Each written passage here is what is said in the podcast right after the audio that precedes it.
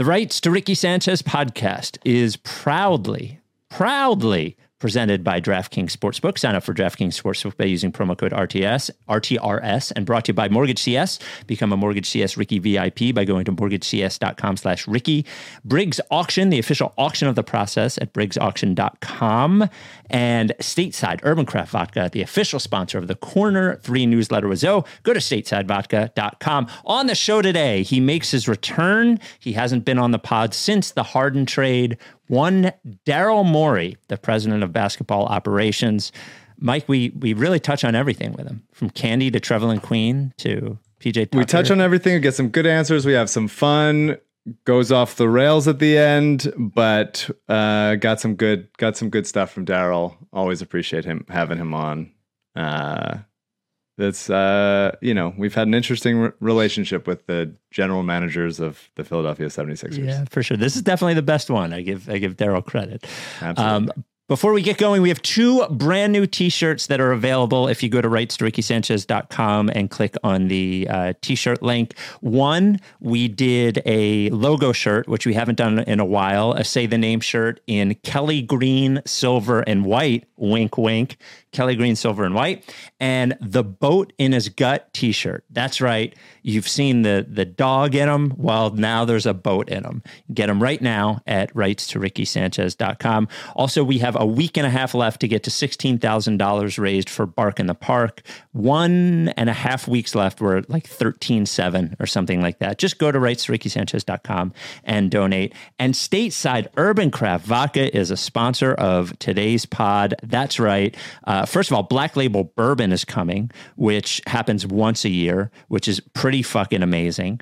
Um, so you go to statesidevodka.com. But great news available in all 50 states.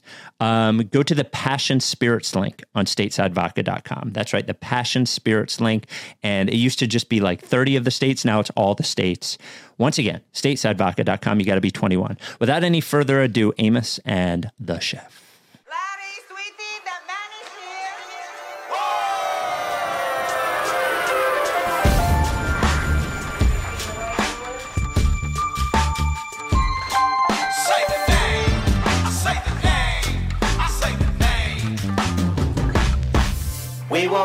We were right.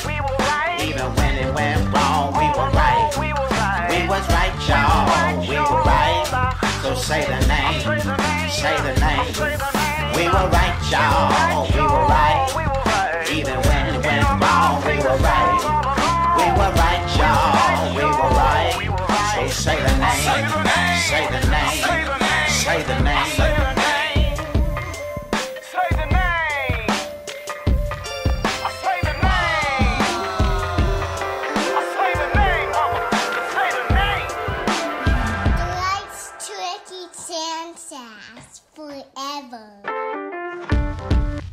Welcome back to the pod, Daryl. Yeah, thanks for uh, having me. do you ever it. do you ever think because i actually i don't know i don't know what it was like for you in houston uh, but i i do gen have a general idea of what it's like for other people in your position do you ever think like well this is weird i'm going on this podcast again um, where like the the fact that you are willing um, to do it so often do you ever think well maybe that's weird maybe it's not a great idea I, I've always been open. So, like, yeah, if I went from Houston talking to nobody to Sixers only being on your pod, then yeah, I think that would be weird. But uh, I, I, I've always been pretty open, and I think part of my job is explaining, you know, the you know the plan and the team to fans. So I've always felt. I think the difference is in Houston there were diehards, but it was micro sized compared to the Sixers. Sixers diehards are I don't know, a whole order of magnitude, if not two bigger than Houston. No offense, Houston diehards. So Well, before we we get to that, actually, well, how, but you being in the bubble while you were president of the Rockets on the pod, that one was a little weird. maybe, except like Andrew Yang, who I guess everybody hates, he was on. Wasn't he on your pod? Yeah, He I was. Think so. I don't I hate think that Andrew was. Well, yeah, that was he he like was the one who told me it was cool and you should go on, and I was like, ah. oh, sweet, yeah, Great. So, so What, what Yeah. a weird. the most valuable thing Andrew Yang has done. oh, apparently Michael. Nah. I thought of wearing a crypto shirt just for you, Michael, but, but uh, I ended up going because I was trying to do Phillies because the Phillies are Sure. hot, so I was trying Quite to a do run. Phillies colors. No surprise, I don't have any Phillies gear, better uh, so I, I need. To, That's not that's not nearly enough pandering. If you're going to try to pander, you got to really succeed in it. yeah. Yeah. Oh, yeah. I have to do like the coach of the Eagles. You know, just wear Yeah. Mike Schmidt, like he's been You- a fan for. Yeah. I try to be authentic with my fandom ish. Sure. I mean, I, I do a little pandering, but uh, You should wear honestly gonna- like a Phillies podcast. Uh, I'm not gonna like, that would be the genuflect. level. I'm not fully genuflecting. I'm just, I'm just light pandering, a little light pandering. so I got my Big Lebowski calmer than you are shirt. So that's that's my uh, my choice for this evening. Good. So we're a couple now under a week away from the season. One week. How are you feeling? Simple question, but could be a could be a revealing answer. It's such a relevant question because we inside the Sixers like do this ourselves, where we're just like seems to be going very good, but now now we're starting to see like is there going to be an anvil that drops? You know, like I, I would say you'd be shocked at how much, at least inside and the internal chatter, at least the front office, there's a lot of cautious optimism that that you know a lot of the players that were brought in are looking very good. Uh, I thought like Danuel House last night looked like on the high end of what I feel like we know he can do, and that could be. And then PJ looks like PJ. You know, I think. Look, I would say this to PJ if who's here. In fact, I did in in Charleston. That you know, look, he's he's someone who we're counting on a lot, and you know, you once you get towards the uh, the better vintages of your career, I think everyone starts to worry a little bit about the whether or not the fastball and the off speed is still all there. So, so yeah, PJ looks PJ looks very good. Trez, you know, he didn't play yesterday, but he's looking good, and uh, yeah, so the the new players look at What? I can hear the cautious optimism, and then the like. I'm okay. I'm, I guess I'll go through every, all the guys and see. well, they no, no. Well, then. I'm like, they're gonna listen to this, and if I forget, They're it's not. like a wedding. If I Well- forget one person, I'm gonna hear like there's gonna be a blogger that says like, You didn't mention Paul Reed. Everyone. Well, he's not new, so I had to like Sure. carefully. yeah, yeah, yeah. I carefully.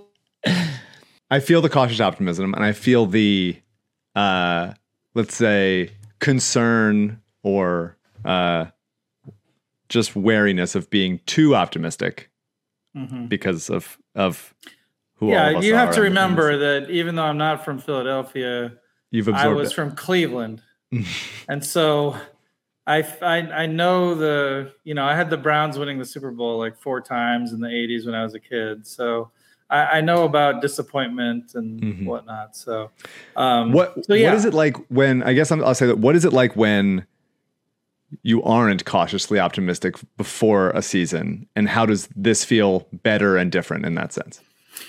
Yeah, this is feeling like one of the better seasons. Obviously, you know, back when I was in Houston, we knew eventually there was this absolute buzzsaw waiting at the end that was ready to terminate all comers in Golden State, which that's why maybe I'm a little more optimistic. I, I really feel like we're right there with anybody. And, you know, we have a long way to prove that. And, but, you know, we feel like we're right there. And the defensive intensity was great. And that's the other thing. Like, we only have preseason to watch. So, like, very hard to learn a lot, but you do learn things, you know? Like, look, our defense has a chance to be pretty good. I mean, pretty good. And then offensively, we came in not too worried. So, we'll, you know, we'll see. So, The uh, I remember after you got hired, right around then was when uh, Sam Hinkie did this podcast with Pablo Torre. It was like sort of his basketball farewell. And Pablo, is that when he talked about watching games in reverse and stuff like that Yeah, and other look. wacko stuff? we, we we could talk about his his current Twitter, but we're not going to do that. I want to Okay. talk about one comment he made there in relation to Okay. what you're saying. So Pablo asked him about you know your potential for success and yada yada, and he said that if if people gave you enough time and um, and he stressed that it would he thought it would take a while that you would be able to build a championship contender in Philadelphia. Do you think that obviously I, I think you believe and we'll get to it that the Sixers are a championship contender right now. Has this happened has that happened more quickly than you assumed or did you figure that you would be in this situation this quickly? Well, I'd say we didn't have time. So as nice as Sam was to say that, well, I- that's how he is. Uh, I, I, to be okay, yeah. So when before we made the big trade last year, and I'm going to avoid you know Names. talking about, um, you know, I do think it makes sense. The window is not now. Now the timeline is accelerated. I think absolutely. So, look, I, I think this is the best shot since I've been here, and you know, let's let's let's let's go. You know, so. The the odds at DraftKings are f- plus fifteen hundred for you to win the title, which is about six percent, right? Do you does I, I love asking you this because you mentioned it one time on a podcast years ago. Does that seem about right to you, or is it too early to make that assessment? Well, the first thing is that's actually it's not six; it's actually lower because they put vigs in all of them, and so mm-hmm. like if you bet, like for example, and I, I would, I'm not advocating betting because I, I can't. Right. But if someone were to bet all 30 teams, you would lose 25 percent. So, ba- so those those odds aren't returning the returns you should want if you bet them. Um, so it's actually a little worse than that, according to that. I look we obviously feel more confident than the odds are right now. I Okay. like I like sort of slipstreaming into this versus coming in as the favorite. Um, you know, I think that's that's always slightly better than you know everyone targeting you.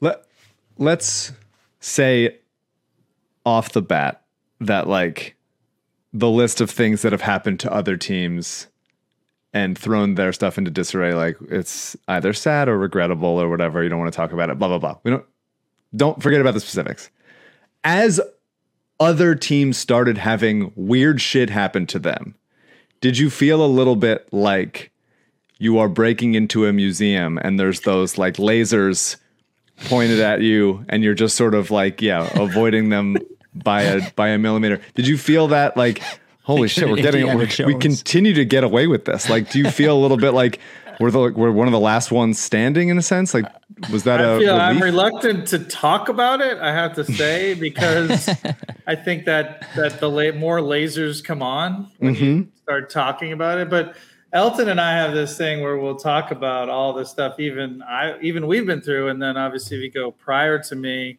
there's a lot of sort of different things. I'll just say different uh, before I got here, and we call it Tuesday. So it was just when I first got here, like I'd be like, oh my gosh, this completely unanticipated thing happened, and and and Elton was like, yeah, that's like a regular Tuesday around here with the Sixers.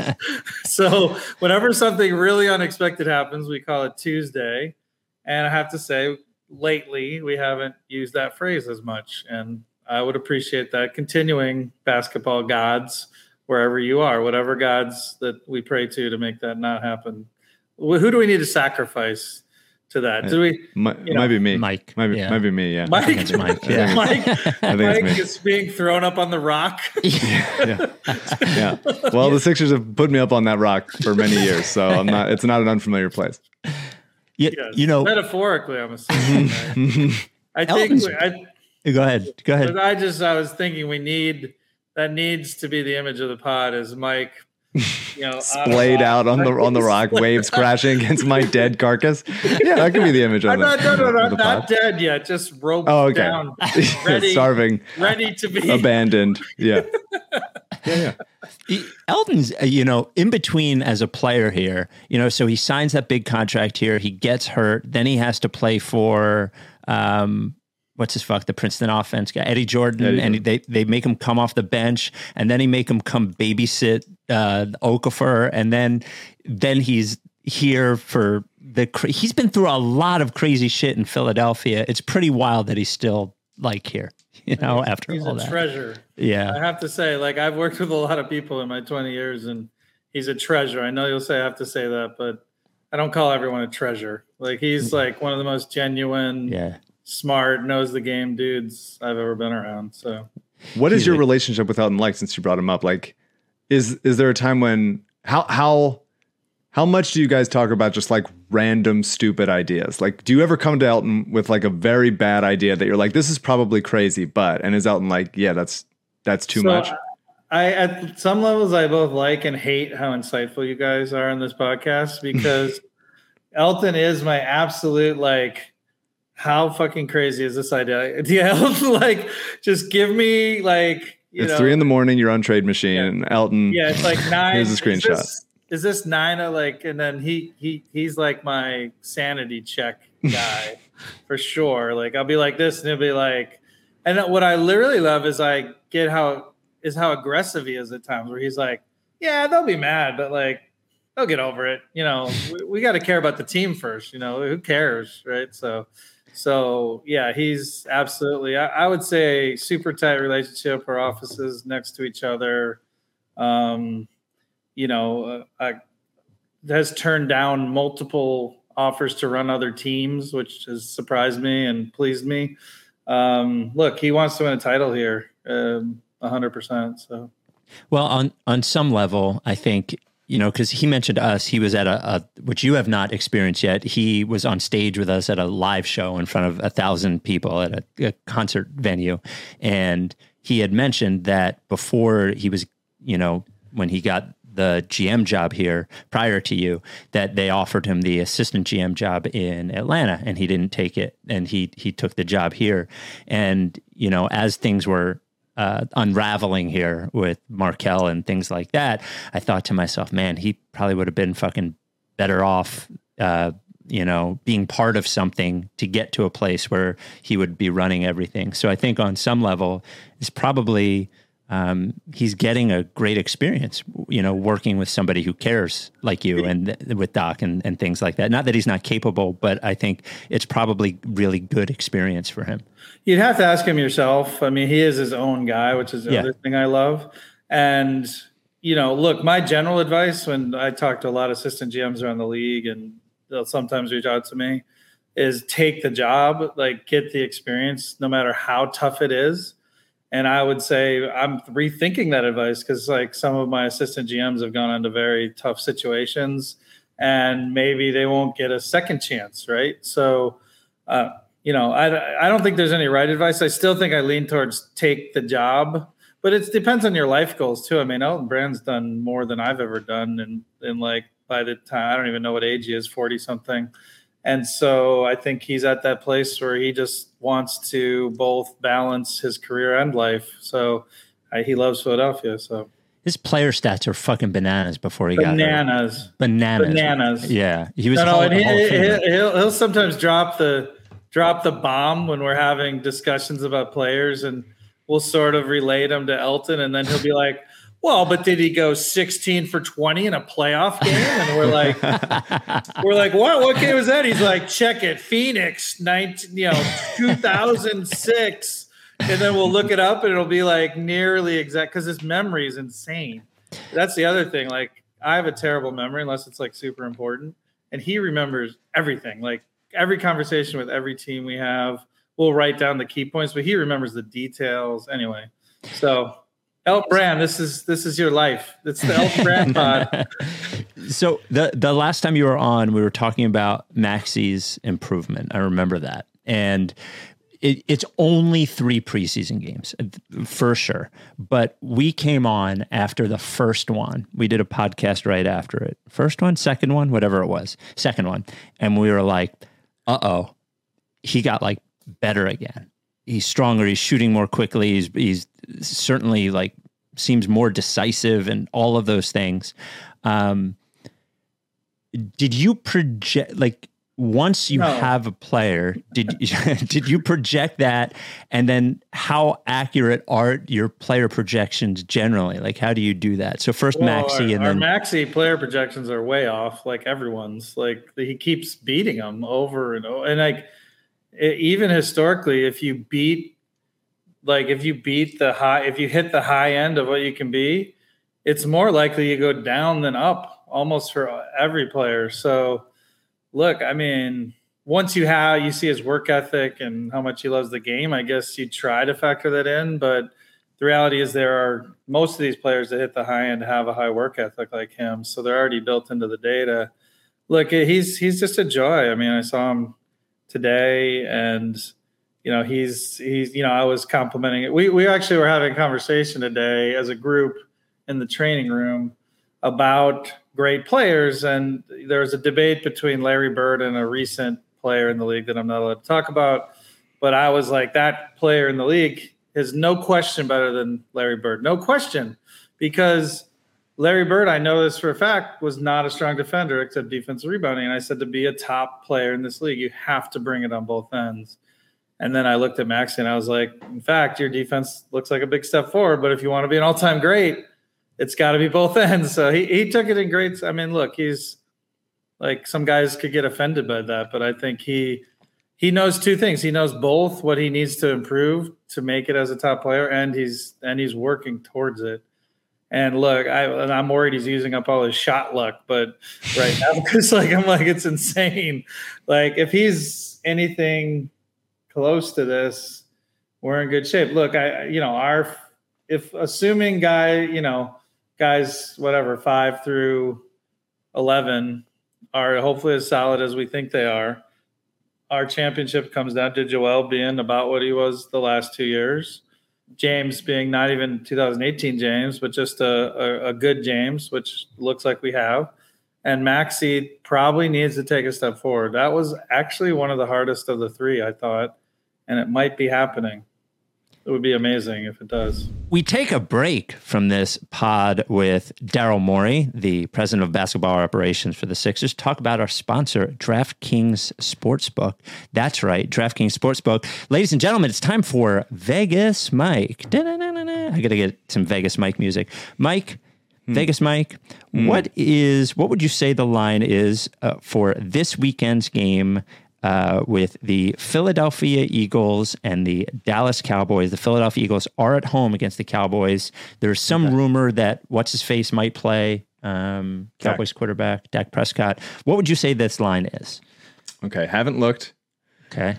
Um, Vegas interesting. I wonder. I do wonder if this if this uh, segment will go away once I shave the mustache at some point. Ah, I love Vegas. People, the, the people love Vegas Mike. I think DraftKings now- loves Vegas Mike too. The dirt the dirtbag mustache stays, and so I will say Eagles at home. Eagles five and zero. Cowboys four and one. Quarterback uncertainty. Give me Eagles minus five and a half. Four and a half. Pretty Okay. close. I'm pretty close. Vegas I'm always within one. I've I've Yeah. been pretty damn close. Not bad, Vegas, Mike. Uh, of course, um, DraftKings, a official sports betting partner of the NFL. Bet five bucks on any NFL team to win. Get two hundred bucks in free bets if they do. If you're a new customer and you use code RTRS. Also, stepped up same game parlays, which you can boost. All right. Once one game per day, you can boost your same game parlays. You can do as many same game parlays as you want, but you can boost one of them. Also, we'll have a Ricky same game parlay for the opener against Boston um, for the Sixers. Download the DraftKings Sportsbook app now and use promo code RTRS to get 200 bucks in free bets if your team wins when you place a $5 bet on any football game. That's code RTRS. Only at DraftKings Sportsbook, an official sports betting partner of the NFL. Minimum age and eligibility restrictions apply. See show notes for details. Back to the pod with Daryl. I mean, you're not going to say the specifics, but there was obviously a world when you were thinking about making the big trade over a year ago and for that whole season where people were asking for Maxey and it would have been that? them together. He was the only player everyone asked for. Right. I, w- uh, yeah, I would say. Do you look at that and go like, I'm they so glad that I didn't trade this person. Thybulle and Maxey were the two that teams wanted. Um, and yeah, look, I'm really happy he's here, obviously. So did I dodge that one enough or No, I think it's great. I just we we both like I'm always so I'm I believe in players hitting at least I'm a am a role player potential. guy. No, I'm a role player guy. I really am. I'm I'm such a role player guy. And like I want to find diamond in why the when, rough role when players. Trevelin Queen hits a, hits Tre- a triple we'll get there. Daryl, we'll get there. We'll get there. But so I want to. I always. I never, I never heard that. What was that? That's a lie. But like Billy, Billy Ocean, Billy Ocean. the the finding of how, how do you go from someone like we think this guy can be good whether it's like in a hyper useful sixth man role or even like a primarily scoring point guard role to like how do you f- change the the way you think about someone from like this guy could be a very helpful role player which are great and are my kind of player and wanting Jaden Springer to one day become versus like this guy's no he's become like a building block and he's become like a foundational player in in what we see this team looking like for the next five eight ten years Well, can I first say that I'm usually Team Michael on the RTRS pod? I have to say. Thank you But when it comes to role players, Spike is right. You are over obsessed with That's right. the role players. i know i know that as well i don't disagree So, um, and to say your question back, because I don't, not sure I totally grokked it.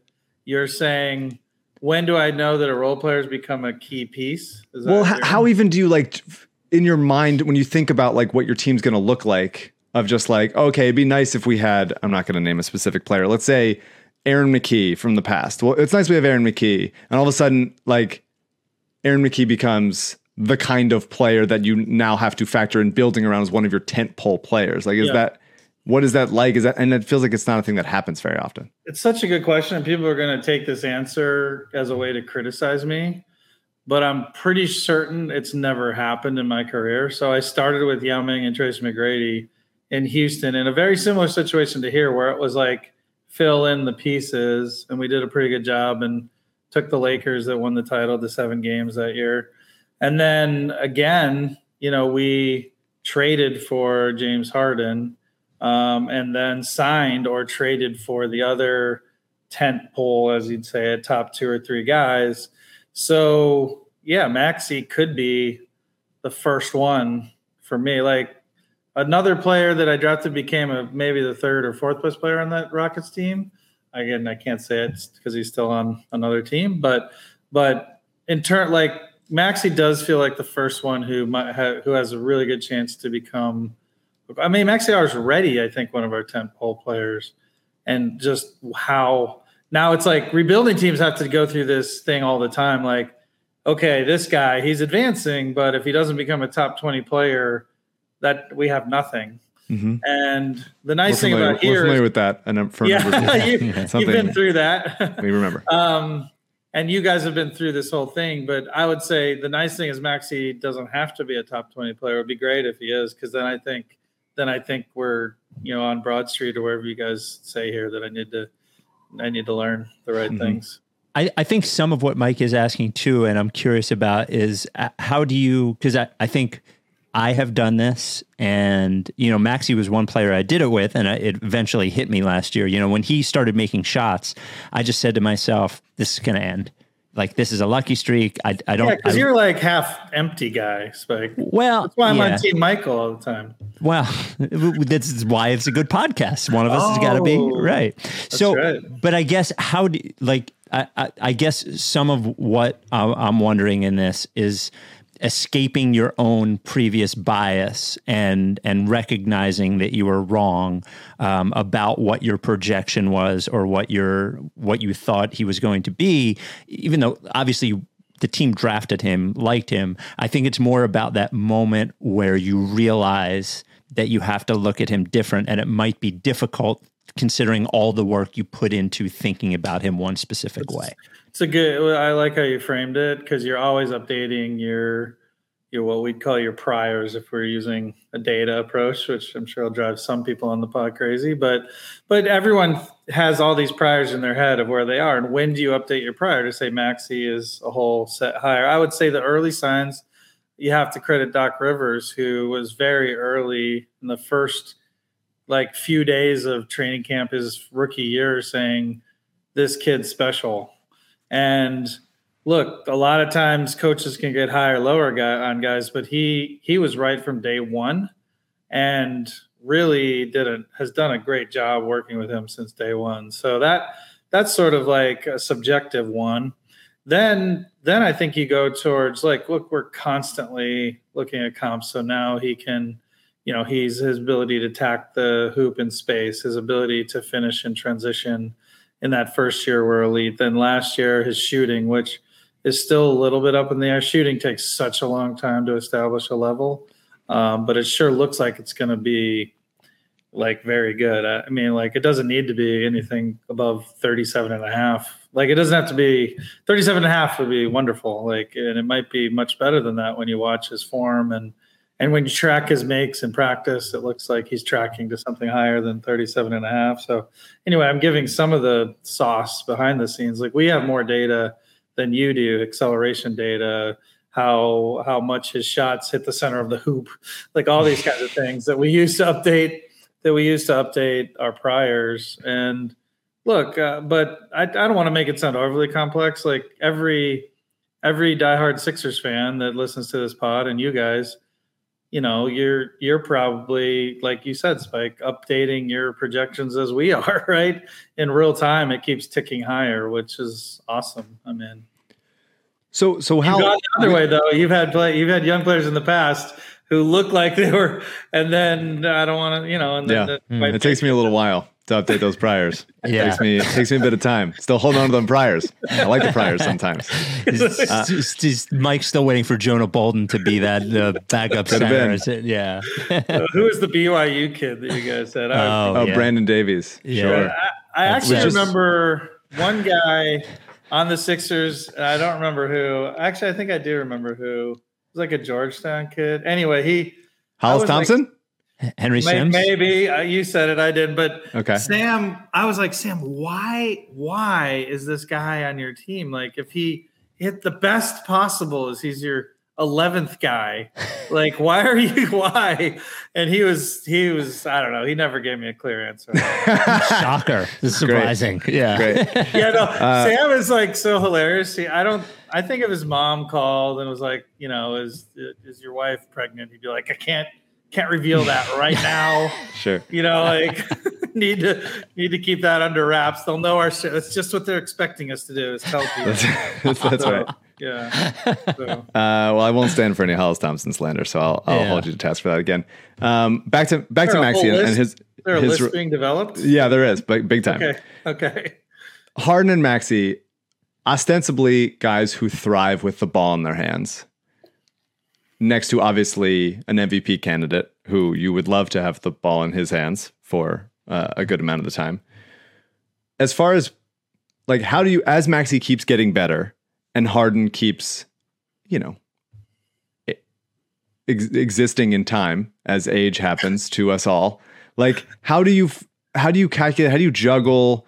I know I'm sure like your answer would be different from like the coaching staff's answer, but like how would you and uh, and the front office want to see Harden and Maxey sort of juggle their aggressiveness, their ball handling, finding their own shot, distributing for others? Like what what do you want? That obviously they're starting together. So what, how do you con- consider that as one gets better and the other one just like you know keeps getting older as we all do? honest answer, as you might guess, is I I blissfully don't have to think about it mostly because because Doc handles that, and I think Doc can have a good thing going. I know you guys are hard on him, and whenever you want to like you know have a battle over that, we can. But but the I, I would say this: I do think about it. I, I actually think mostly that it's a really hard problem. So James and Joel work so well together that normally you might want to think about staggering them, but we we we looked at this hard last year, and it's not clear that you should.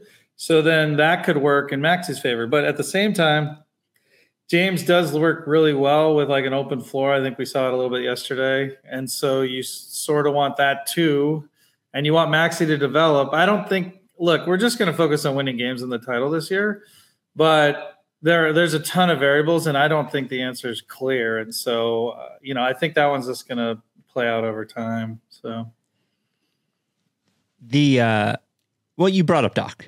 Okay. okay great i, So, didn't, yeah, I was I'm- hoping I'm- you wouldn't take me No, no, no, no. All I- look, I am, and I think Mike will attest to this. I've said over and over again, I'm not a big coaches matter all that much uh, guy. I don't really like blaming coaches for losing. I don't like giving them credit for winning. I think like most of them especially in in the NBA.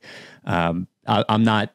I, I don't blame him for very much, and I if they win the title, I wouldn't give him credit for very much. It'd, it'd be the last thing I want to talk about. Can, can I can I make a quick point on that that people Sure. miss? Sure. Because people obviously see the on the course stuff, which matters, and I'm not saying it doesn't, but there's a lot of behind the scene things, including stuff super tangible, like Montrezl Harrell's here because of Doc Rivers and Sam Cassell, but they they're like a tandem in my mind, and Doc gives Sam such latitude to work with players that it's part of Doc. Sure. And like uh, people are like, oh, they should have challenged this play. And let's even say they're right. I'm not even saying they're right. Like we missed the challenge. We should have done this. We shouldn't have done that. Which, look, coaches are a little bit screwed on those. Like the, only one out of four people are right. You either should have done it and did it and it worked. Even if you do the right thing and it doesn't work, people still criticize you. Getting like Montrezl Harrell and having him want to be here is a huge factor that people don't really factor in. So I just wanted to say that before we go Sure. into whatever you're going to go into. I, th- all I would say about him, and you're going to say this doesn't matter, but I think it does matter, and I will co- I will compare him to Sam, Mm-hmm. in that, like Sam did not think it was important to do things publicly, and he thought that there was more of a detriment than a positive. But it ended up that it possibly may have like cost him a year or two with the Sixers because job. yeah, because of how he handled it. There's no reason for Doc Rivers, in my opinion, to be as dismissive to the press. In one case, even basically accusing the guy of like being a racist, uh, like or saying something racist. Like for for the the couple years he's been here, it's just like for me, he makes it harder on himself and he draws attention to things that don't matter. Uh, some of the decisions he makes, who the backup center is, yada yada yada, all, all these things, by making everyone who who asks a question that challenges him feel like an asshole. And I don't think that's fair. I think I think in in Philadelphia, I think we have not all, but we have some very intelligent uh, beat writers. You know, Kyle is really smart. Derek is really smart. There's a lot of people there who care and have spent a lot of time here. And I just think like I, I don't think it's necessary, and I think it brings more attention uh, to things that like to other things that might not matter. Is my opinion, and I think he makes a mistake there. So a couple things uh, I'll say there. One is I absolutely agree with you that we have some tremendous writers. If I start to name them, but there's at least in Houston, I felt like honestly there was one guy who knew basketball. Here, I feel like there. I judge them by how well they know basketball. I think we have like five or 6 which is pretty pretty rare, even better than Boston when I was there.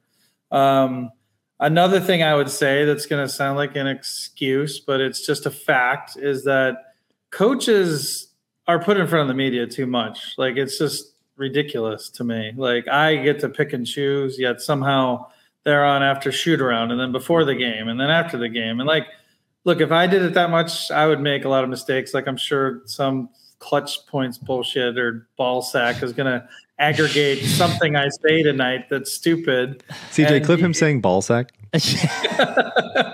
or whatever the new one is. There's like a new one, like a new ball a ball sack has spawned multiple sacks, multiple sacks. But Clip multiple sacks as well, please. Thank you. Keep going, Daryl. yeah, and I'm not Look. asking you to defend no, no. him. I, I'm I- just look, giving my not opinion. Yeah, no, yeah. I think look, we're sharing opinions. That's what Yeah. a podcast is, and yeah. I would say for sure. Look, um, it's it's uh, he does a good job in the stuff that matters for winning the title. That's all I focus on. I'll just Sure. say that. That's fair.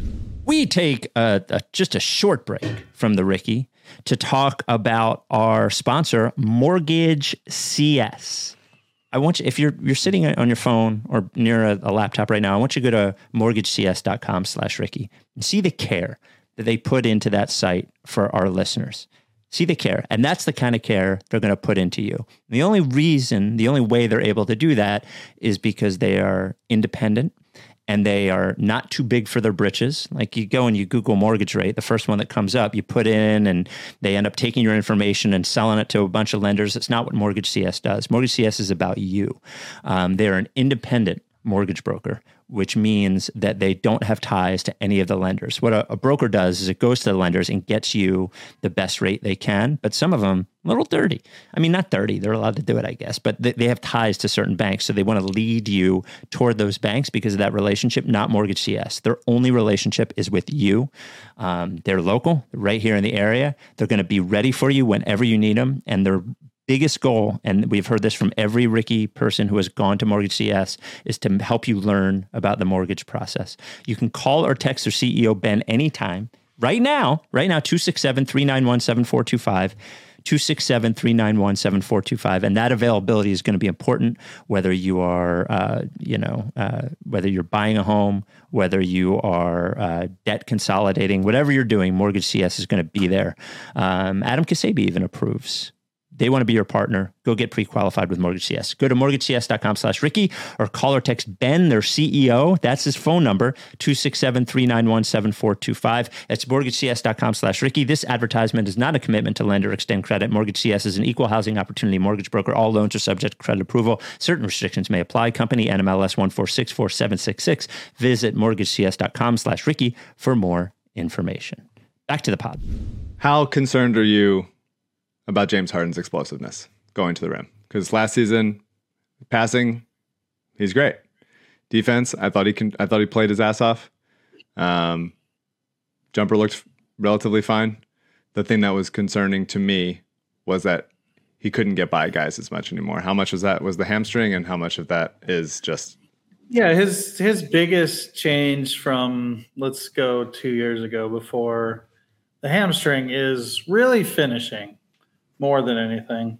Um, everything else is actually pretty pretty in range. Um, it's too early. I I believe that will be better. He had a nice drive and finish over Jarrett Allen, who, yeah, I guess I can't talk much about Jarrett Allen except the fact that he had a drive over him. But but look, he was it, he's a good defender. Let's just put it that way, and very mobile.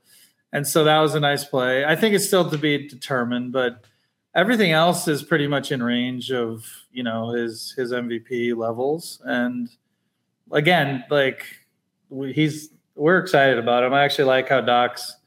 Uh, you know, I don't know if I'd use Magic Johnson, but but Doc play you know watched Magic more than I did. He's a little older than me, um, and so I trust that he knows that. You know, I, I actually think James is a better shooter, and Magic obviously was all time great at some other stuff that would be unfair to compare anyone to. So, so, but one one of the we had you on last year. It was mostly talking about the trade. It was mostly we didn't know what it was going to look like yet. We didn't know what the season was going to come down to. Um, it was, I you know I think that even though the team was extremely flawed last year, I think if Embiid doesn't break his face on Pascal Siakam's uh, elbow, then Yeah. they could be different. You don't know. You don't yeah. know. Get to seven Um, probably at least. yeah. So But the my biggest frustration, I might have asked you this before. My biggest frustration with last year's team was, and you probably have numbers for this, they got to no loose balls.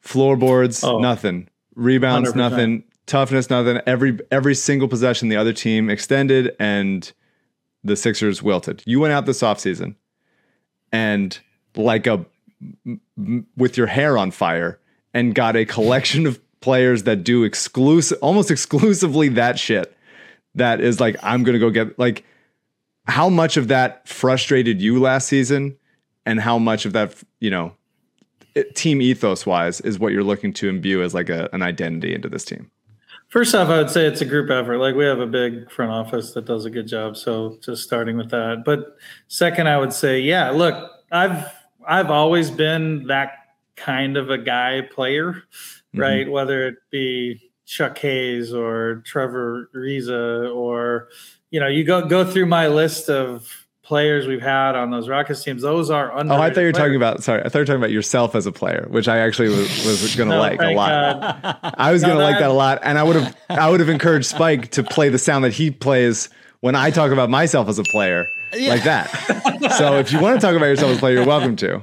I believe I've avoided that. And you know how I learned to avoid that? It was early in my career. I'm not going to say the GM, but one of the GMs in one of his press conferences talked about his time playing at the JCC.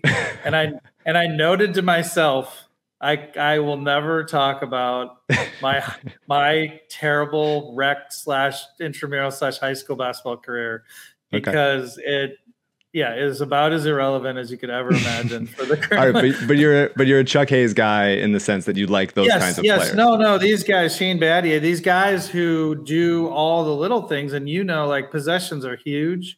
And one thing, again, I don't want to make this the I love Doc podcast, but I do think he's been wrongfully maligned.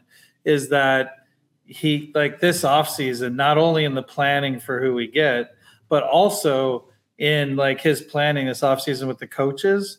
I think I don't know. You uh, did you watch the preseason game yesterday? Mm-hmm. Like the number one thing I noted was the defensive intensity. Obviously, we have some different players like Melton, uh, but uh, like the the intensity from even guys like Springer, Paul Reed, um, you know, Thybulle, you know, go up and down the roster.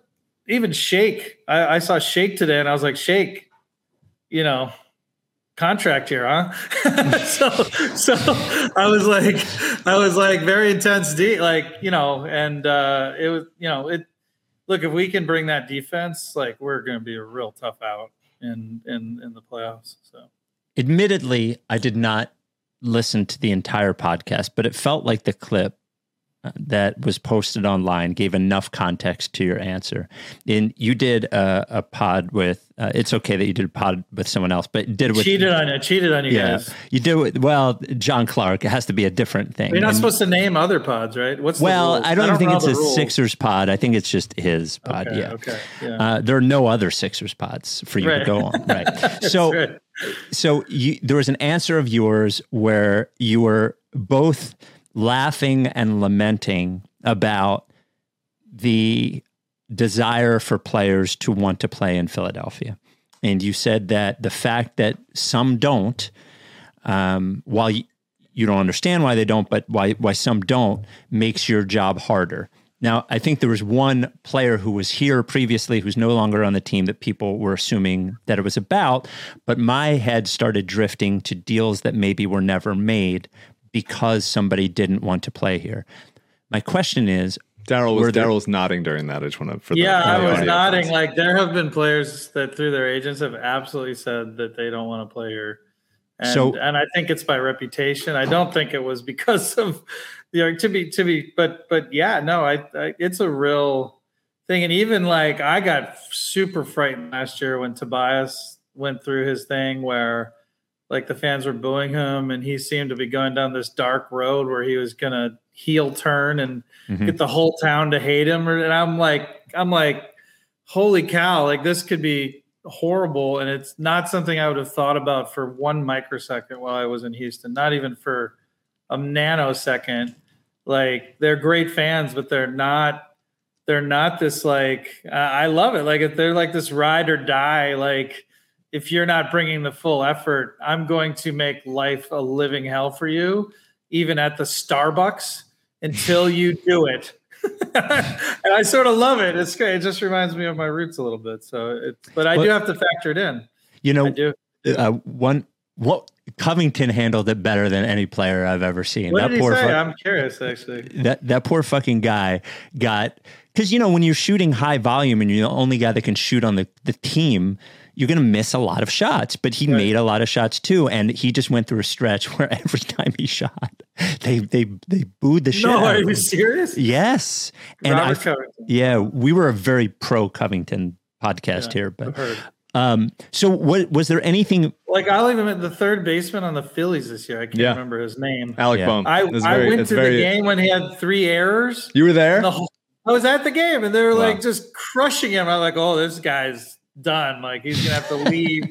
I'm like frightened for him, and I, I'll give him credit. He's he, he handled it. I think you know the, it's not that hard. You have to figure out. You have to just say I I fucked up and and I move gotta on? That's get it. a, I gotta give, get a few f bombs in to compete with Kate Scott. yeah oh Sure. yeah She- No, it's like you gotta- the record.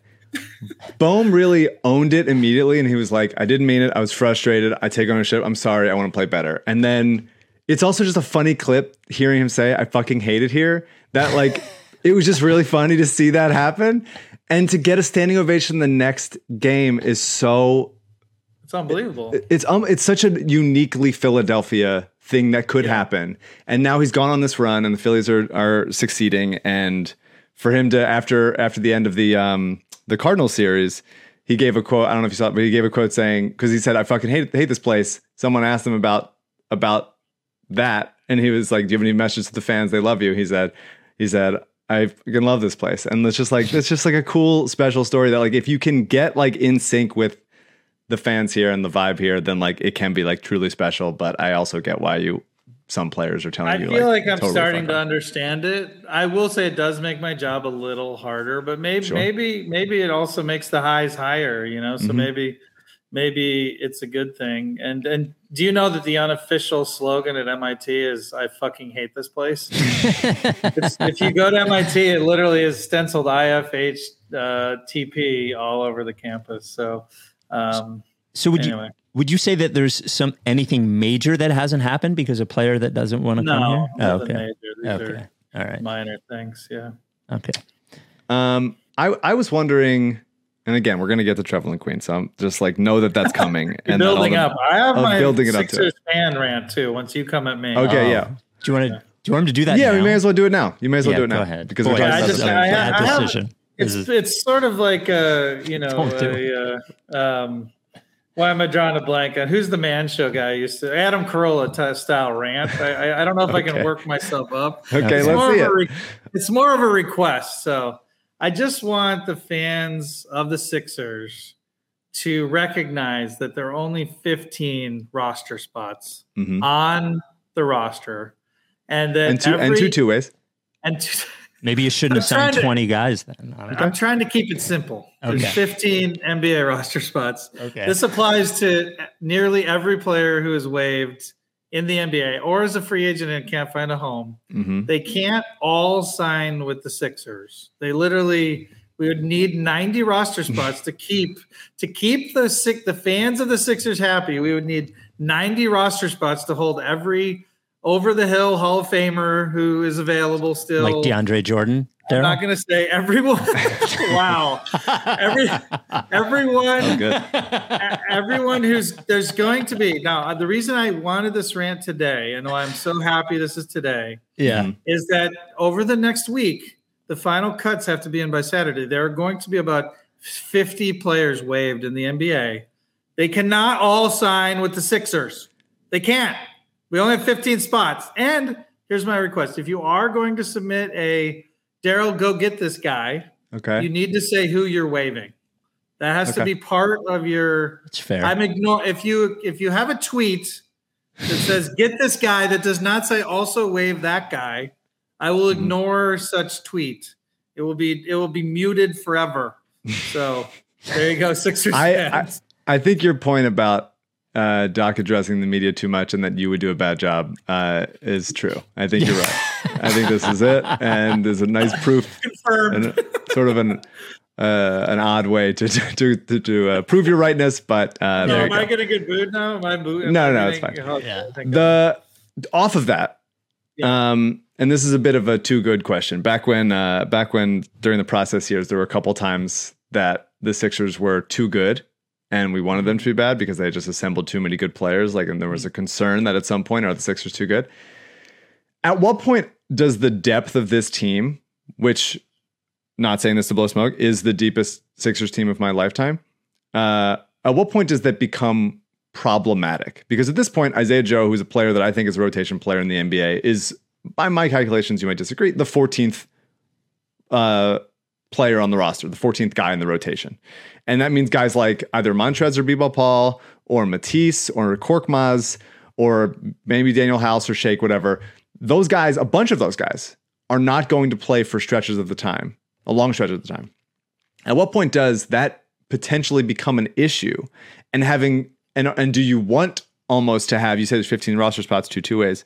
Like at what point do you want to have like more development projects like a Jaden Springer that wouldn't be play shouldn't be playing right now in major minutes in the in the regular season because like all those other guys that I listed should be in an NBA rotation and how much do you like want them to be and how much and is there maybe unhappiness with their role going to become a factor every team sort of takes a different approach to this. I mean, I've always been a get as many good players as possible. You you do bring up a real issue, which is when they aren't playing, which to Mhm. your point is about to happen to Mm-hmm. quite a few players that think they should.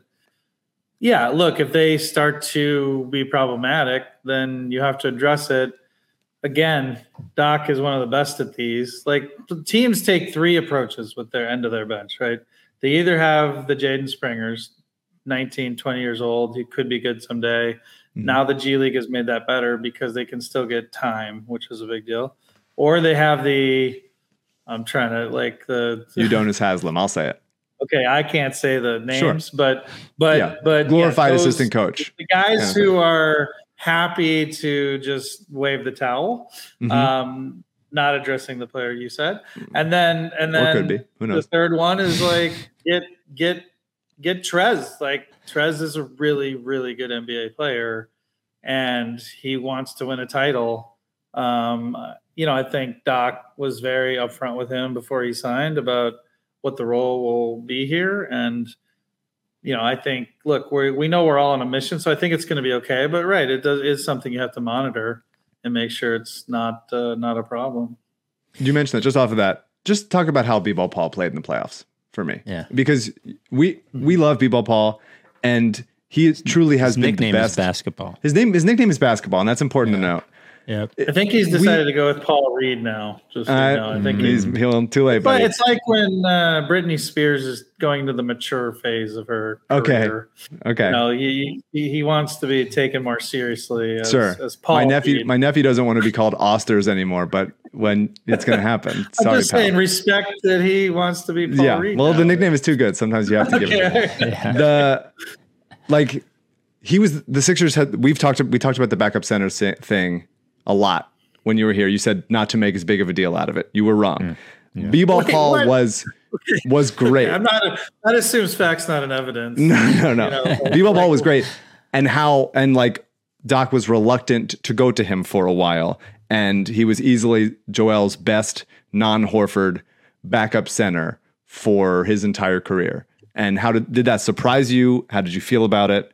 What do you look for B-ball Paul going forward? You have him as clearly better than every other center we've had over the last two years behind Joel. I'm not sure. Uh, no, I'm true. saying but over the last six years before prior to you as well. six years. Yeah. I might disagree with that, but I look. I'm very excited about Paul Reed. Um, I think Certainly in the playoffs, I, I will Yeah. say there. there's a as like, player we had last year who's on another team. Andre that I- Drummond, I, you're think you could about. argue is in. the I don't agree. Yeah, I don't agree. That's fair, but I, you would at least admit reasonable people can. Sure. Yeah, yeah, yeah, yeah, for sure, of course. All right. Um, I thought Paul Reed played great. You know, I think we all thought he played great. You didn't live with the backup center issue as long as we have, and that's why you're not No, you're not I as know. excited as B-ball Paul. I know. Yeah, I know. right. What to be clear, I didn't say. I said you over focused on it, which is impossible to argue with because that's my own judgment. The reason they lost like four four playoff games. Right. No, but I meant since I got here. Okay, yeah, Sure. that's fair. And then second, you guys went on like multi podcast rants about the guy we signed last year. Yeah, Who you ended were wrong about that too. podcasts a week. You were wrong about right. that too. Yeah. Yeah. Look, I'm wrong a lot of the time. If you're going to come on this podcast as a basically like regular guest, you almost co-host the podcast at this point. You Well, have to I've accept been- that sometimes all three of us are going to be wrong. That's correct. I think we've only been on three times. I think. Maybe I'm. We came on your Twitter Spaces. I'm going to count that one yeah, as well. that counts. Oh yes, you did. That It's was you. before With it our boy Twitter Hugh. Spaces. That was when it, we still were doing that thing that died. The whatever the clubhouse or something. Yeah. Yeah. You you do a lot of. Twitter, th- a lot of internet things that died, like you know NFTs, all this stuff. You really like yeah. you like it. My stuff is doing great. I have like Uh, the, the hottest Wagner of NFTs, so it's all Great, good. great, great. yeah. Ju- and just as dead as as Ol Honus. The Rights to Ricky Sanchez podcast is brought to you by Briggs Auction, a four generation auction house right there in Delaware County. But as far as Briggs Auction goes, right now is, is probably the most fun auction going on right now on the site that I've seen on Briggs. Go to Briggs Auction or download the Briggs Auction app. It is their toys auction man, if if you love old Star Wars stuff, if you love old Superman stuff, if you love old Batman stuff, this auction's about 500 different lots is is really awesome. Like original Star Wars figures up there. Mike, you a toys guy? Were you ever a toys guy? Not really. Played no? a lot of sports. Sports guy. Well, you could be both a to- wow. What a, what an insult to toys guys. No, I I you definitely can be both. I just okay. I did I look back at my childhood sometimes and think like, what did I do? What was I doing? I wasn't watching like a ton of movies. I wasn't Right. like doing a ton of like varied reading.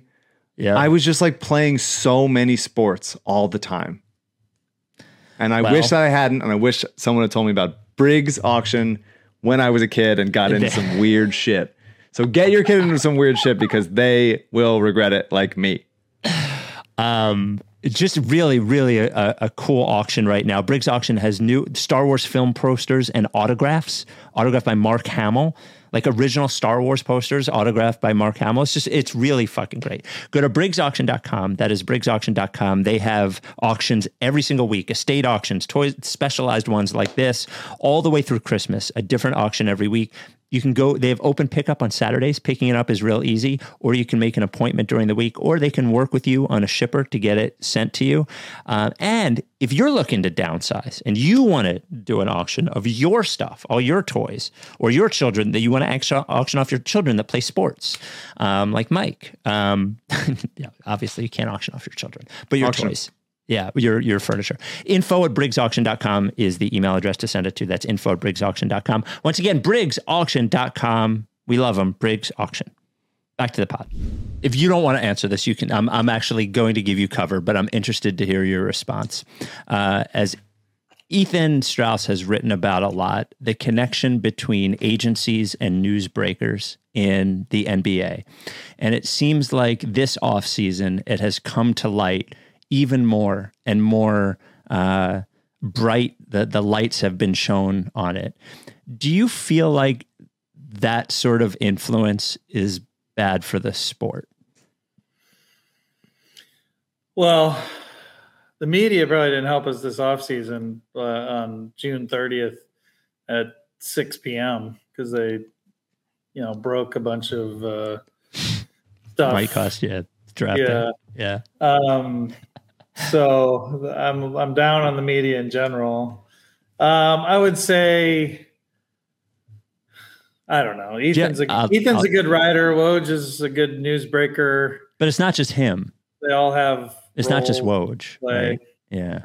They're all part of this ecosystem that we're all a part of. I don't know. I don't know. Is the ecosystem uh, uh, problematic? I, I guess. I guess sometimes to me, people misinterpret interest in stories as as like positive interest in the league. That all attention is good attention, and it just seems to me that like for me personally, it's at the tipping point where even though it can fuel our podcasts, it doesn't necessarily. It's not necessarily like a positive overall for the sport. Is my is my opinion. Yeah, I mean, I look. I, this is when we start to sound like old people. Like I, I don't know. I, Hmm. I, I think. Yeah, i do. I wish that when you're on a podcast, it's not aggregated forty ways. Do I wish that there wasn't this rush to be like two microseconds before someone else is a big deal when you're breaking news? Like it's it just seems like a waste of human enterprise and energy.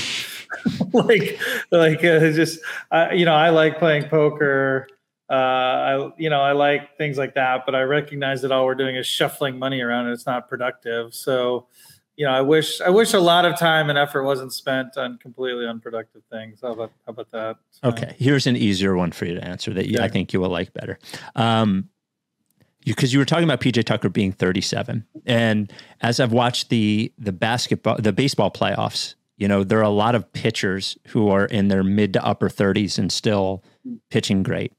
Um, and you know, you look at Chris Paul, and he's you know 37 or whatever, and um, it does seem as if science and exercise has allowed players to play more effectively later in later in their careers.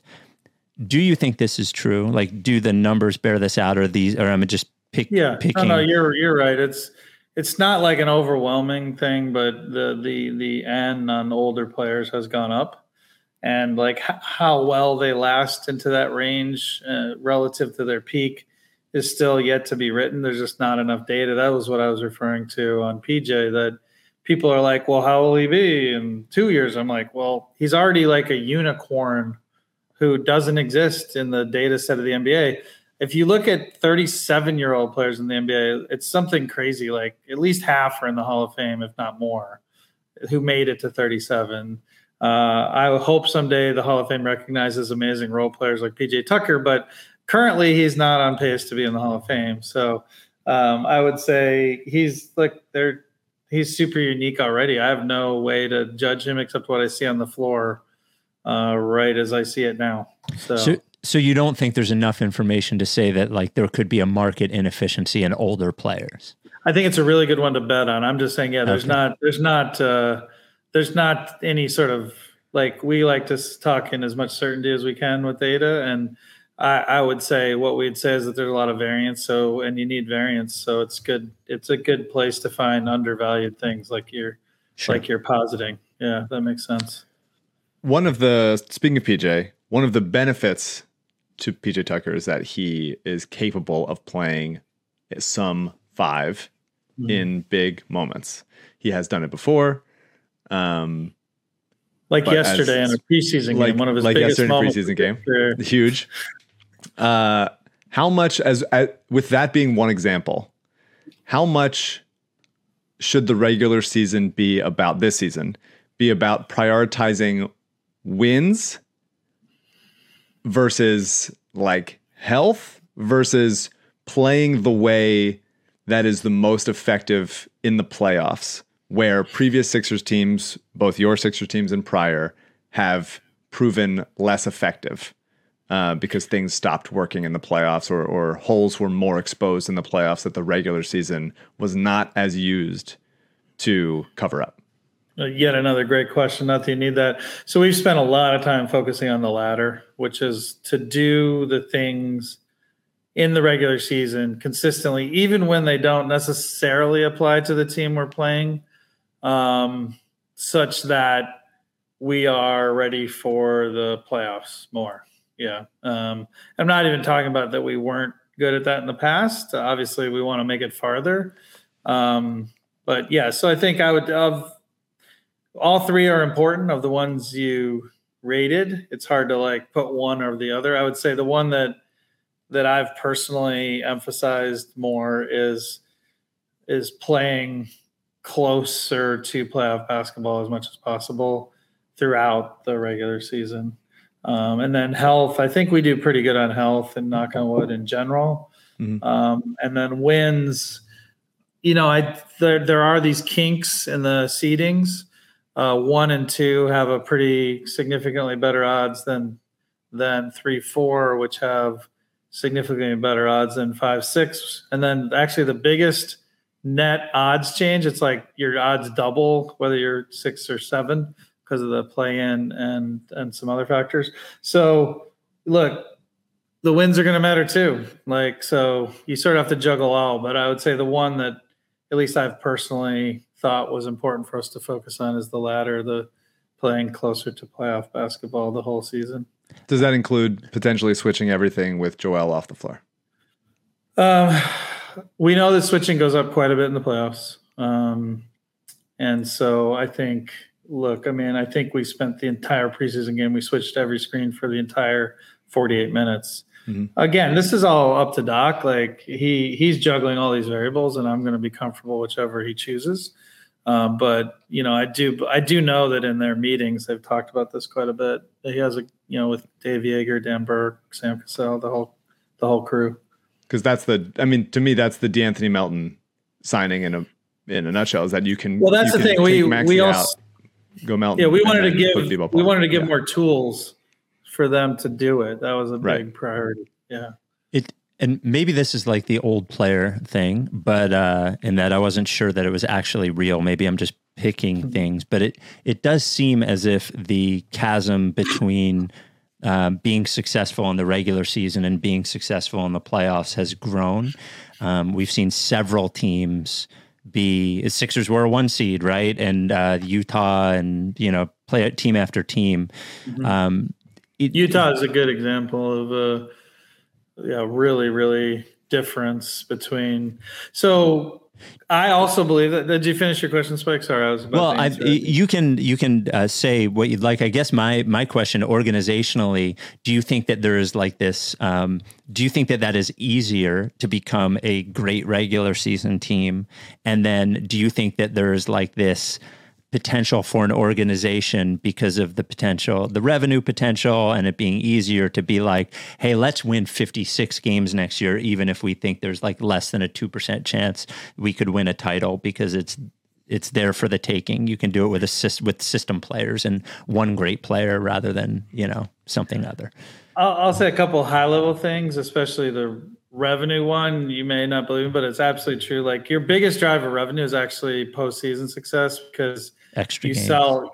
No, it's really your season ticket sales in the off season are driven by how you finish. Uh, so like the the whole like winning in the regular season isn't as like obviously it helps, but the biggest driver of revenue is season tickets, and the biggest driver of season tickets is how well you sell them in a playoff run and how far you get. So so anyway, to take that one off, the other one is like I personally totally am in, captured by the narrative you just say. Like I feel like it's true that there are there is this bigger difference between regular season and playoffs. And I'm not my prior, since that, that'll be our word of the podcast.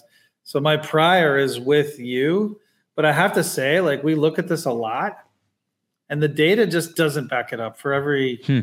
For every Utah, there's Utahs in the past. I'd have to like I'd have to like produce the data set for you for you Sure. believe me. But just trust me, like when we dig in and say, uh, are things changing in a way that have separated the playoffs from the regular season?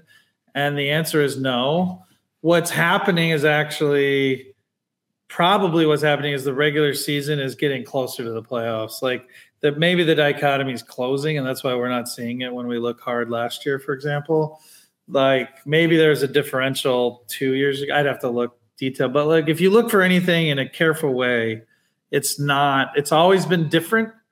It's always been a little less different than people think. It's absolutely different, but people want to make it, it's completely different. It's not that. Uh, but it's also not getting more. It's like it's the same different it's been always, and you always have to factor it in.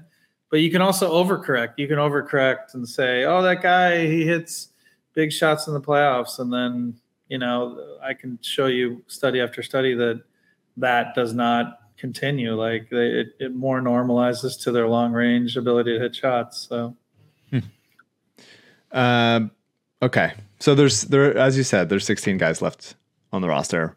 One of them at least will have to go before 19. 19 by. Saturday. Yeah, so have six, six, 15 regular. Sorry, now you're saying the opposite one. Well, yeah, the 19. Okay, fine. Mac McClung, There's congratulations. 16 and three possible two ways right now. Yes. yeah. Okay. So as far as 16 on roster, 15 man roster players currently under contract, it doesn't seem like your style to simply waive someone. And we're, we're going to get to Trevelin Queen so soon. But it doesn't seem like, as far as common Oh, consolidate. You know- is this a consolidation? well, trade? yeah, I think like- I, I've been talking about the consolidation trade for a while. Hasn't happened. Maybe it won't, but I still sh- uh, should have What, been what, right. what has happened? Has the Trevelin Queen song been played or him talking about a consolidation trade more? It's a lot. What has happened more? It's been a lot. It's like a but the but it doesn't seem like your style to just say like, okay, we'll let this person player go for nothing, especially a player that you know. You look at the back of this roster. A lot of these guys have a potential. I think all of them could and will one day become rotation players somewhere. Do you agree with that? That it's not that's not your style, and like, what is the process of like trying to find the right way to get to fifteen here? Yeah, so I don't agree it's my style. Like in that obviously you're always trying to optimize, but forcing something that's not there is also a problem. Like it's Mhm. already a done sunk decision. So you don't want to make a marginal I guess I'm speaking to like you wouldn't want to make a marginal trade just to sell you got something if it actually turned to be more negative than just, you know, ending with a waiver, for example. Mhm. Um so then what was the second part of your question? well, just like what is as you're trying to get it down from 16 rosterable players to Yeah. or uh, on contract. I will, under I will also hint another thing that almost no trades happen right now. I mean, there there's Hmm. been trades historically in this window, but it's pretty rare. It's not as rare as like November 10th, but it's it's pretty rare. It's Okay. pretty rare. solid head fake, solid fake out. Pretty good Sam, on your part. Pump fake. Yeah. So, what? What do you? What do you look like?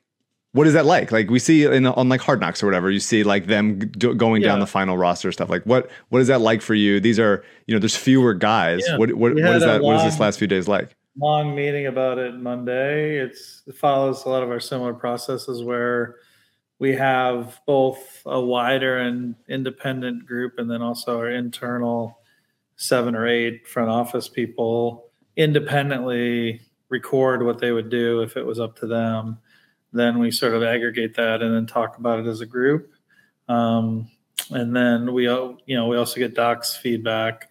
Um, and yeah, and then we then we make a final call. We we did it earlier. It's not finalized, but we did it earlier just because directionally we had like a, at least a little time to like see more of certain players and stuff like that. So um yeah, so it, it's just look uh hopefully like waving people sucks. Waving Trevelin sucked. It sucked more for him, like let's be real, but it sucks for everybody. It's like the most for me, but that's fine.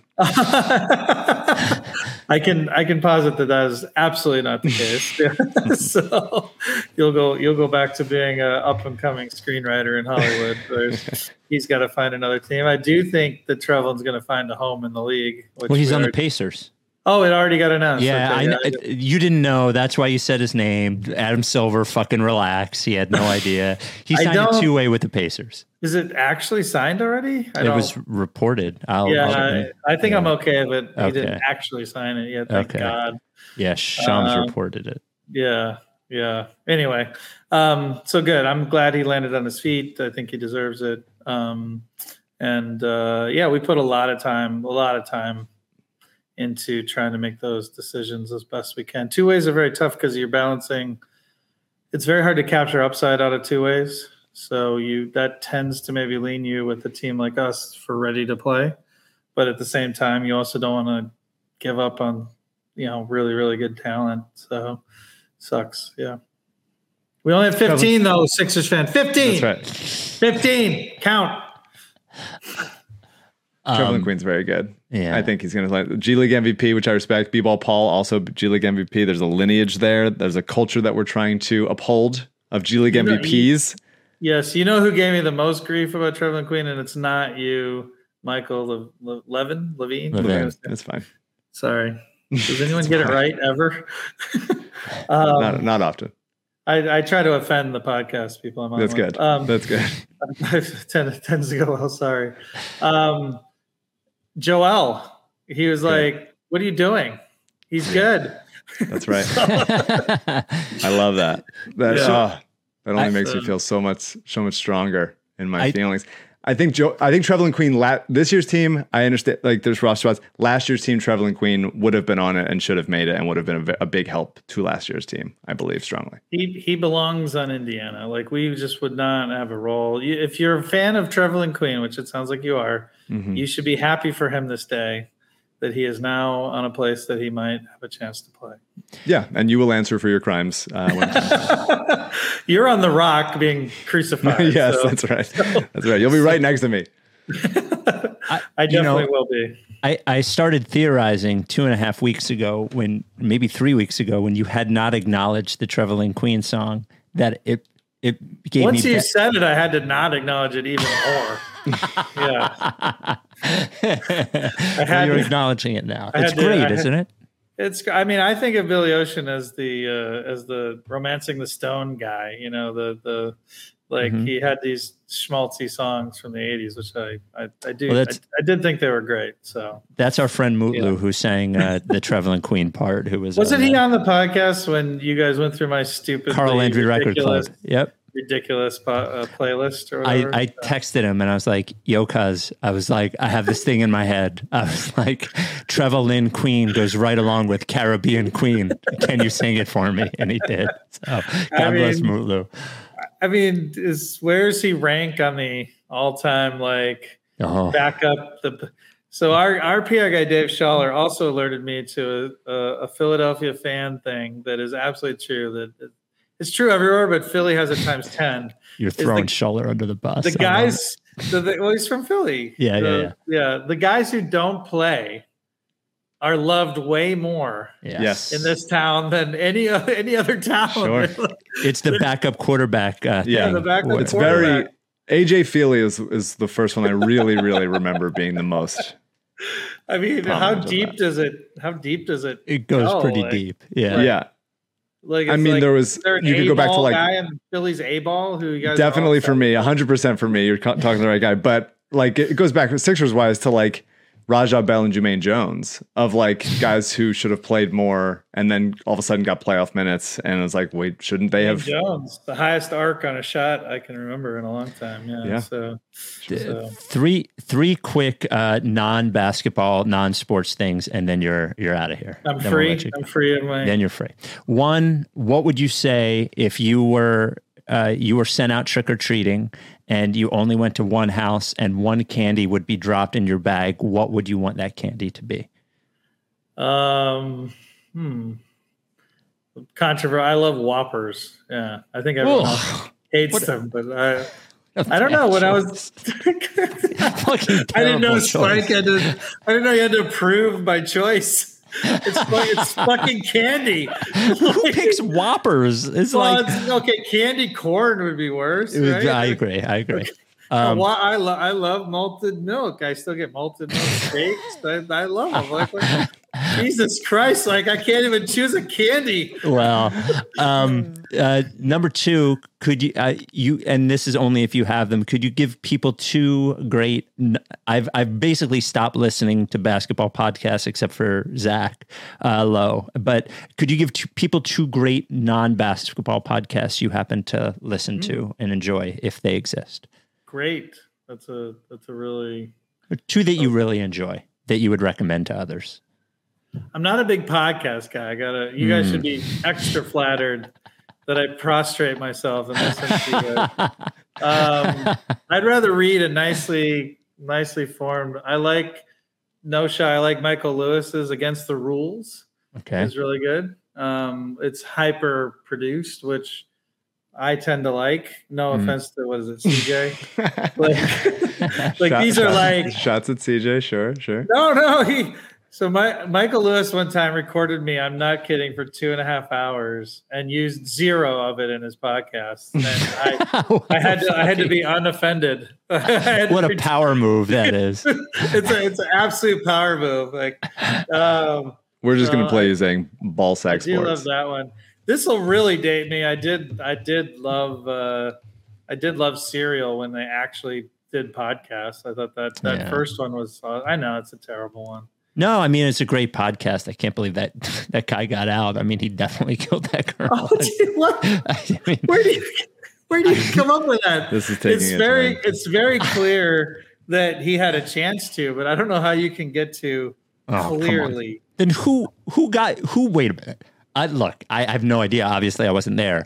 There, there was no forced entry into her car. Like Oh, who? God. Whatever. you can't do this He- okay. Uh, my We're other gonna get, podcast I, it would be so funny if the if the first thing that gets sued is for Spike just shooting from the hip, saying like, Serial. "This guy no, did murder. I heard it. He did a murder. It's fine. Whatever. Lock his ass up for the murder that I knew he did." You should be the symbol for Reddit, not that penguin character, Spike. Like you're jumping to conclusions. Yeah. Wait, wait, this wasn't jumping to. There was an eleven-part podcast series about. it. I wasn't Uh, jumping uh, to conclusions. you They somehow came to a him. conclusion while seeing no evidence, only what they showed you. But But whatever. the, okay, and then I and- redeem myself? I do like Yeah. Stratechery. Which, uh, ah, very oh, no, do you know who that is, Mike? Don't Yeah. you? That's Stra- the- it's a Milwaukee Bucks guy, so that might that it's might sharp.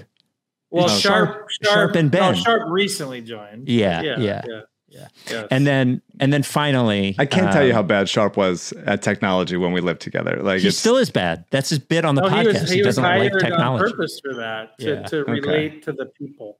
He was the last person to get wireless headphones in America. The very last the, person. the guy he can he can he can be with the the plebs. Yeah. you know. And then- Sure. Sure. And then the final thing is, and I, I, I don't want to look into it too much, but I've seen you um, retweet a few things regarding uh, the importance of free speech, and I just wanted to give you the opportunity to say something about it if you if you so choose. yeah, I still think it's in a really bad place. I'm a big like basic civil liberties with free speech being a good good one. It feels like both the left and the right have decided to uh, eliminate free speech from their ideals uh, when the other side's saying something they don't agree with, with which is the whole point.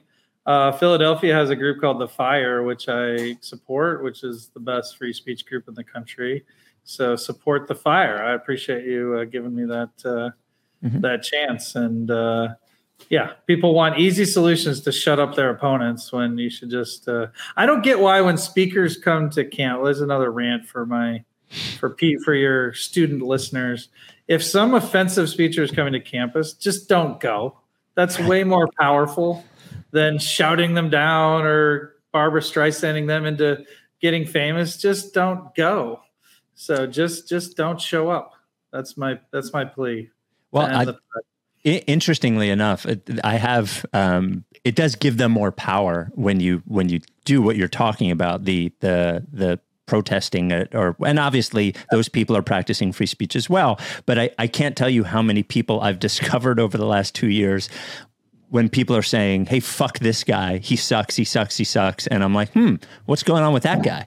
Or or what's going on with that woman? Like it, it actually creates interest around those people sometimes. I don't think it, it does what people think it does. Can I give you the nuttiest free speech that to me encapsulates the encapsulates the time? There was a speaker at my alma mater, Northwestern, where the speaker comes. People go to protest the speaker and say they don't like they don't like the speaker, which is fine. The newspaper on campus goes to cover the protesters. They take their quotes and take their picture of the protesters put them in the paper saying these people came to protest. And then the people who went to the protest complained that they were doxxed at their own protest. this is how dumb some people are who should. Now, that's just one example, but it's a real example. They're like, I, I don't want to actually be known as the person shouting someone down. That's too embarrassing, but I'm going to go shout them down. So, anyway. Some That people are dumb. Some people shouldn't get paid to be a dumb person. Also, I, I agree with Okay. paid. Yeah, I agree with paid, and I understand platforming is these are complex issues. Sure. but I I think the needle has shifted way too much to Sure. let's figure out how to shut down the speech versus let's engage with it and convince and persuade. So that's my Well, speech. it's it's always important to remember, and this is obviously isn't true with anybody that's unpopular, but a lot of the most um, known and revered thinkers in the history of our of the country and the world were um, were thought of as uh, insane or heretics or you know like uh, a lot of those people were at the time. So it's just important to remember that a lot of the people that you think of as fucking idiots or you know saying that the well, world and the thing that people have to remember is when if you are in the apparatus of power and you turn and you stop people's speech, that can that apparatus can be turned back on you at some point in the future Right. when you really don't want it. So you want you should stay principled on these basic civil liberties. The Bill of Rights is a good thing. I'm a big fan. Go Sixers! Thanks And for that is having me. why I will myself turn it around on you and sign Trevelin Queen to my upstart 31st team to destroy the Sixers. I always feel like Chicago should get a second team, and you could maybe you could start that one. So. Mm, that would Every be- other that big change- city has two teams. Every other big city has two teams. So and I don't there's like. Daryl saying that the Sixers are Philadelphia is not a big city. I don't like a two team. no, Should, I think there should well, be fewer teams. There should not be two teams in LA, and there should not be two teams in New York. I'm saying we're not a big. No, no, that is. Look, Chicago is very clearly the third largest is. city. It is. Okay. It is. Yeah. Yeah. For sure. I'm For sure. thrilled if Philly. Like, where what would be the two cities? Would I don't know where to, where would we put the two teams for Philadelphia? Well, Like what, what would be would one in Delaware and one in New Jersey or something? I don't yeah, know. one in South Philly and then one at fucking Tenth and Market or wherever your guys want to go put the other I'm arena. excited for the new the new arena is going to be great. I can just walk to it. It's awesome. So in in ten years, when I'm sure I'm fired four times. Yeah. So, yeah. All right. Thanks, All right. guys. Appreciate All right, it. man. Thanks, Thank you, Daryl. Daryl. There he is, one Daryl Morey. Um, I think we kept him a record time, hour 20 minutes, hour 30 minutes, whatever it was. Um, made him pay for the Trevelin Queen thing. He admitted at least he knew about the song. so, so there we go. Um, the next time you'll hear from us will be this weekend when we do. It'll be our last pod before the season starts, Mike, Then I Yeah. won't fuck with you. and then we'll Here do. we, here we go again. Here we go again. All right, are you done with TTP? Yeah, you know, like this. If you don't fuck with me, then I, won't, fuck, with you. If you don't fuck with me. Then I won't, fuck with you. But if you fuck with me. I'm gonna fucking kill you! Time for plan B.